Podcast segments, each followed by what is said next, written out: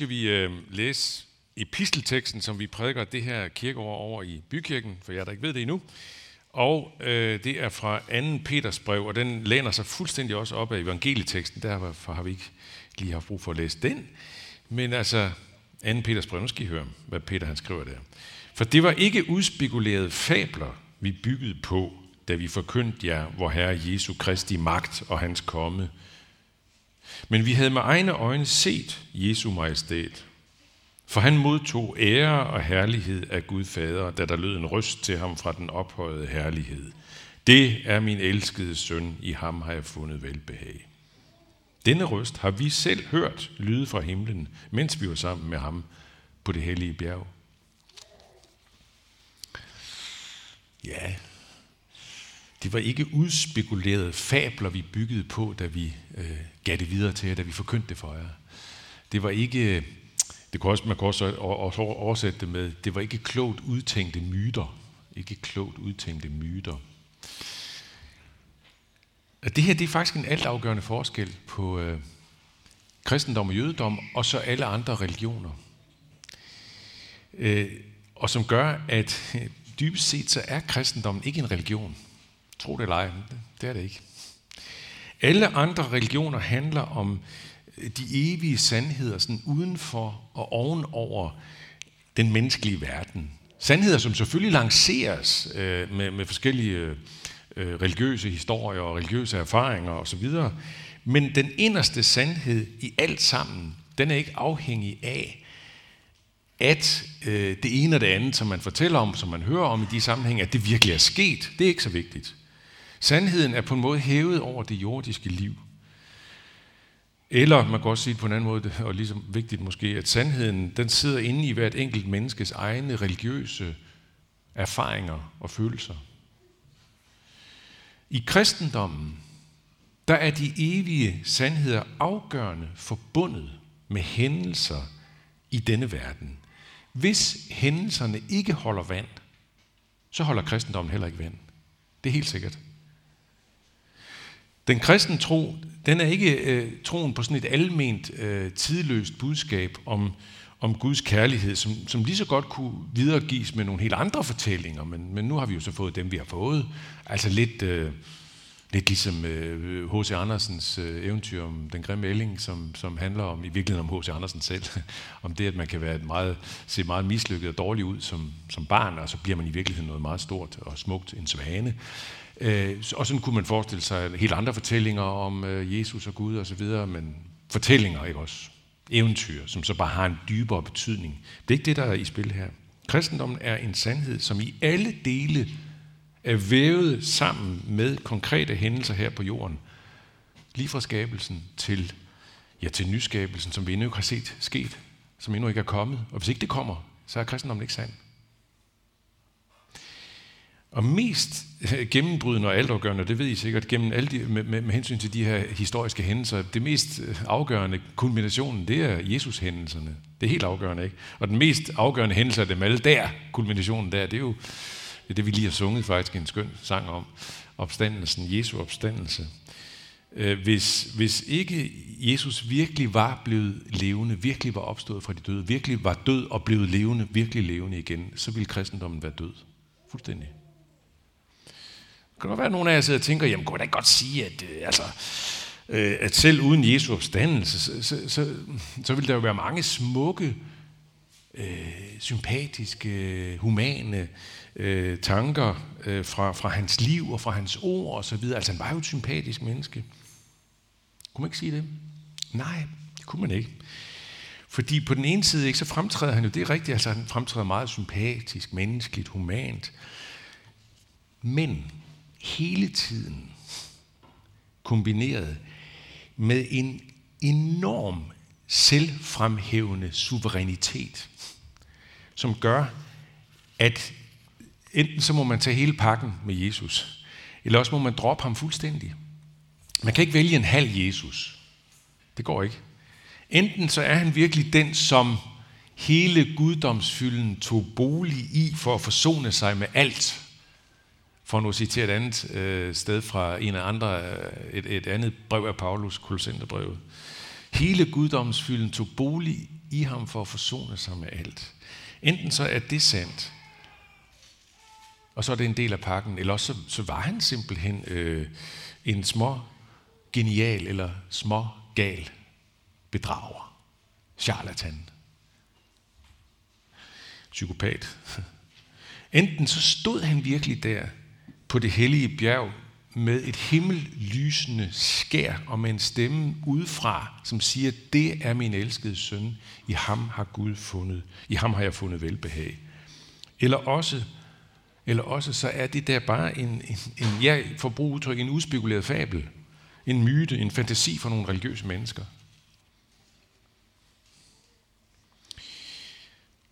Jeg, jeg har lyst til at sige, at, at jeg, jeg er faktisk enormt taknemmelig for, at det, som jeg som kristen tror på, at det er forbundet med hændelser, som man også og meget gerne kan forklare øh, med fornuft og dykke ned i med historisk øh, arbejde, og for at finde det historisk holdbare i det.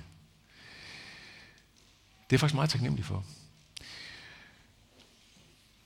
Og jeg er også taknemmelig for det, fordi at det betyder, at øh, selvom min tro kan svinge op og ned, min tros følelse kan svinge op og ned, den kan visne fra tid til anden.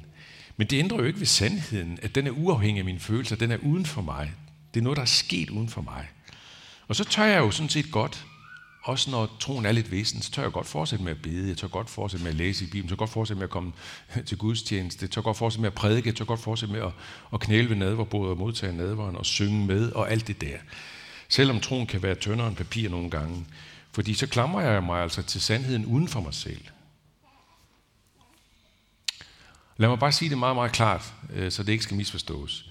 Jeg, jeg siger ikke nu, at kristendommens sandhed kan bevises historisk eller på anden fornuftsmæssig måde. Men det jeg siger, det er, at den bevæger sig også inden for det, det rum, som fornuften har brug for at bevæge sig i. Det gør den også. Um, nogle af jer så måske et citat, jeg bragte på Facebook i går, uh, og det, det skal I have nu i fuld længde, fra svenskeren Stefan Gustafsson, som har skrevet nogle meget fine bøger, flere af dem er oversat til dansk, uh, om, om det tankemæssige i den kristne tro, tankebegrundelsen. Prøv at se, hvad han siger. Tænkning er noget helt fundamentalt for mig som menneske. Jeg kan ikke eksistere et minut i vågen tilstand uden at tænke og resonere. Hvis troen skal skilles fra fornuften, så må jeg i en væsentlig del af min menneskelighed leve uden tro. Følgen bliver, at tvivl og indvendinger fortrænges, men de forsvinder ikke. I stedet vil de ligge lige under overfladen og undergrave min frimodighed. Spørgsmålet om fornuftens plads i troen er ikke kun et interessant teoretisk problem, men noget, der har direkte konsekvenser for mit forhold til Gud. Hvordan kan jeg vokse i troen, hvis alle mine spørgsmål og indvendinger forbliver ubesvaret? Så det er rigtig godt sagt. Så er det rigtigt nok, som der var en, der ringede til mig i går. Han havde set det der på Facebook, så ringede han lige og sagde, øh, at øh, hvad så med, øh, han, han er faktisk leder af hele det her Kristi Handicapforening i Danmark.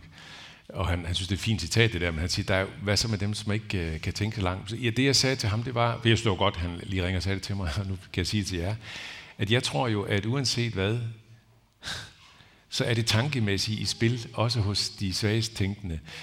Margrethe og mig, vi havde i 11 år et aflastningsbarn, da vi boede nede i Løsning. Han havde ikke mange øh, brikker at flytte med, det havde han virkelig ikke. Men han havde jo brikker. Altså, der var også brikker i hans hoved. Så jeg tror, det, det, det er med hos os alle sammen. Jeg ved godt, det her det er på et lidt andet plan, men alligevel. Alt hører med. Udover tanken, så hører følelser og fantasi og alt muligt også med, men det er en anden historie. Og så bare lige en parentes mere uh, i forlængelse af, af, af det her.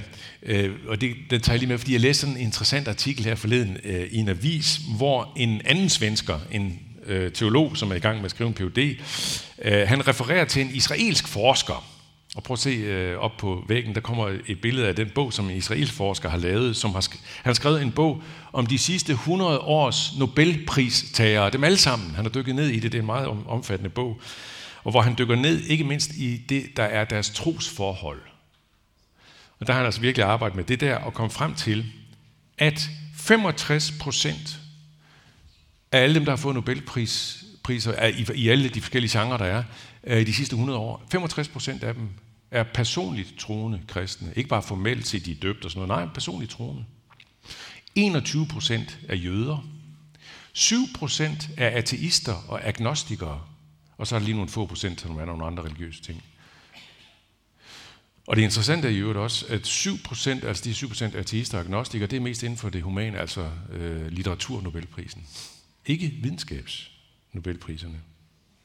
Det fylder de kristne og jøderne faktisk. Bare lige den her parentes for at gøre op med den fordom, at man som kristen er nødt til at lægge hovedet lidt til side. Nej, tværtimod. Og troen kræver det slet ikke. Selvom det, vi tror på, selvfølgelig også, selvfølgelig også rækker langt op over fornuftens øh, begrænsning. Langt op over hovedet. Heldigvis. Heldigvis. Ellers kunne vi slet ikke tro på det. Ellers kunne vi ikke tro på Gud. Hvis vi kunne indfange alt om ham med vores fornuft, med vores begrænsede fornuft, så kunne vi ikke tro på det. Virkeligheden er betydeligt større end det. Og det er det sidste, jeg godt lige vil sige lidt om.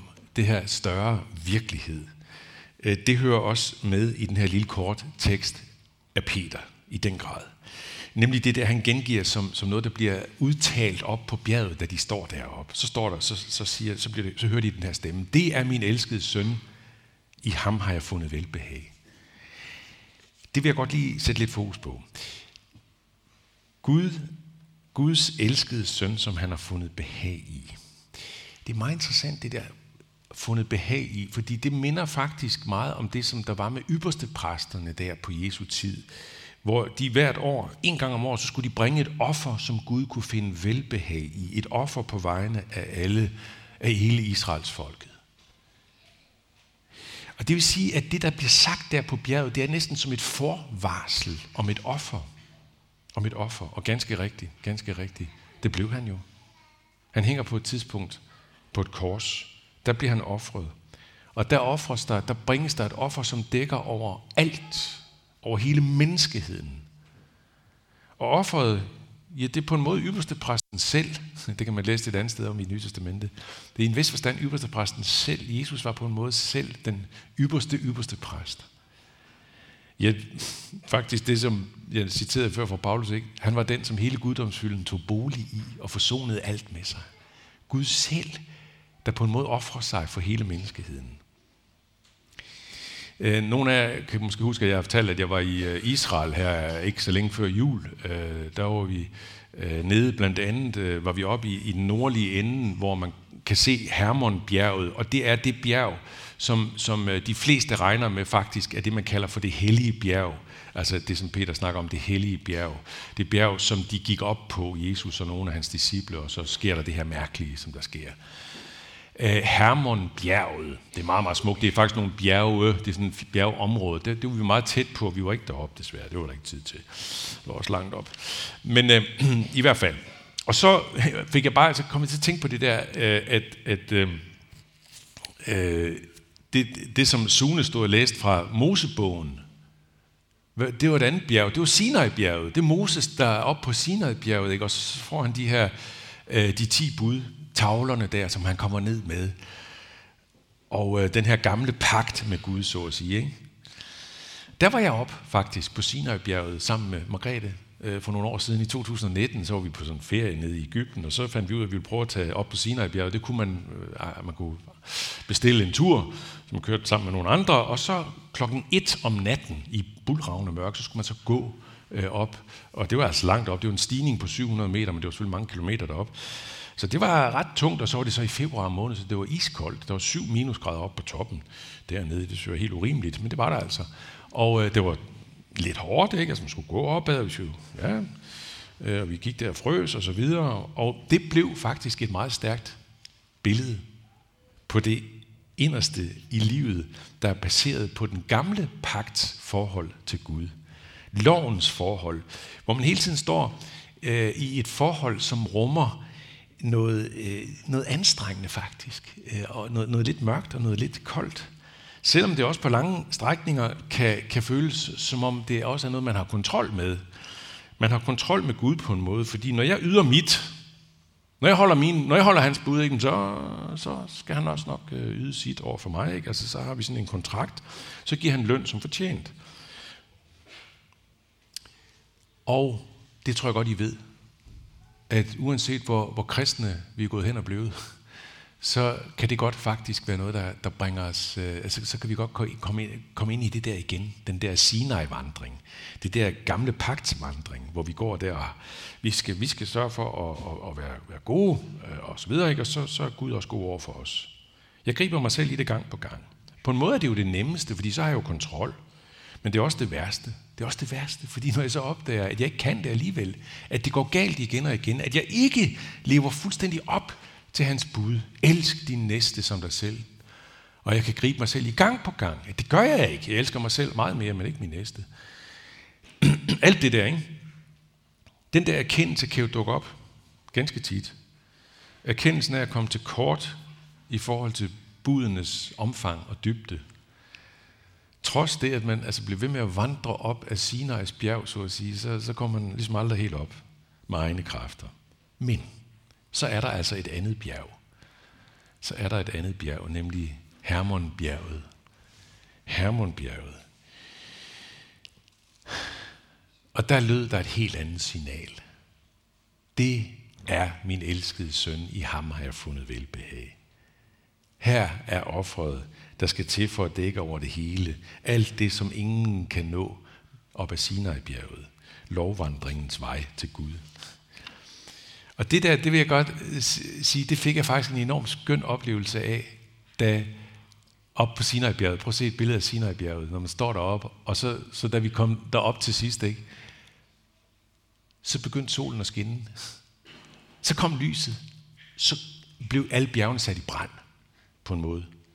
Og så begynder man bare at gå ned ad bjerget. Og det er så let som ingenting. Man kan bare løbe ned ad det. Det er så dejligt let. Man kan godt glide og falde, men, men alligevel skal man bare rejse sig og gå op igen. Væk. Man brækker benet. Vi kunne nærmest løbe ned ad bjerget, ja. Og man kan godt miste kontrollen, øh, og det, det er lidt vildere. Øh, meget vildere nedad end opad.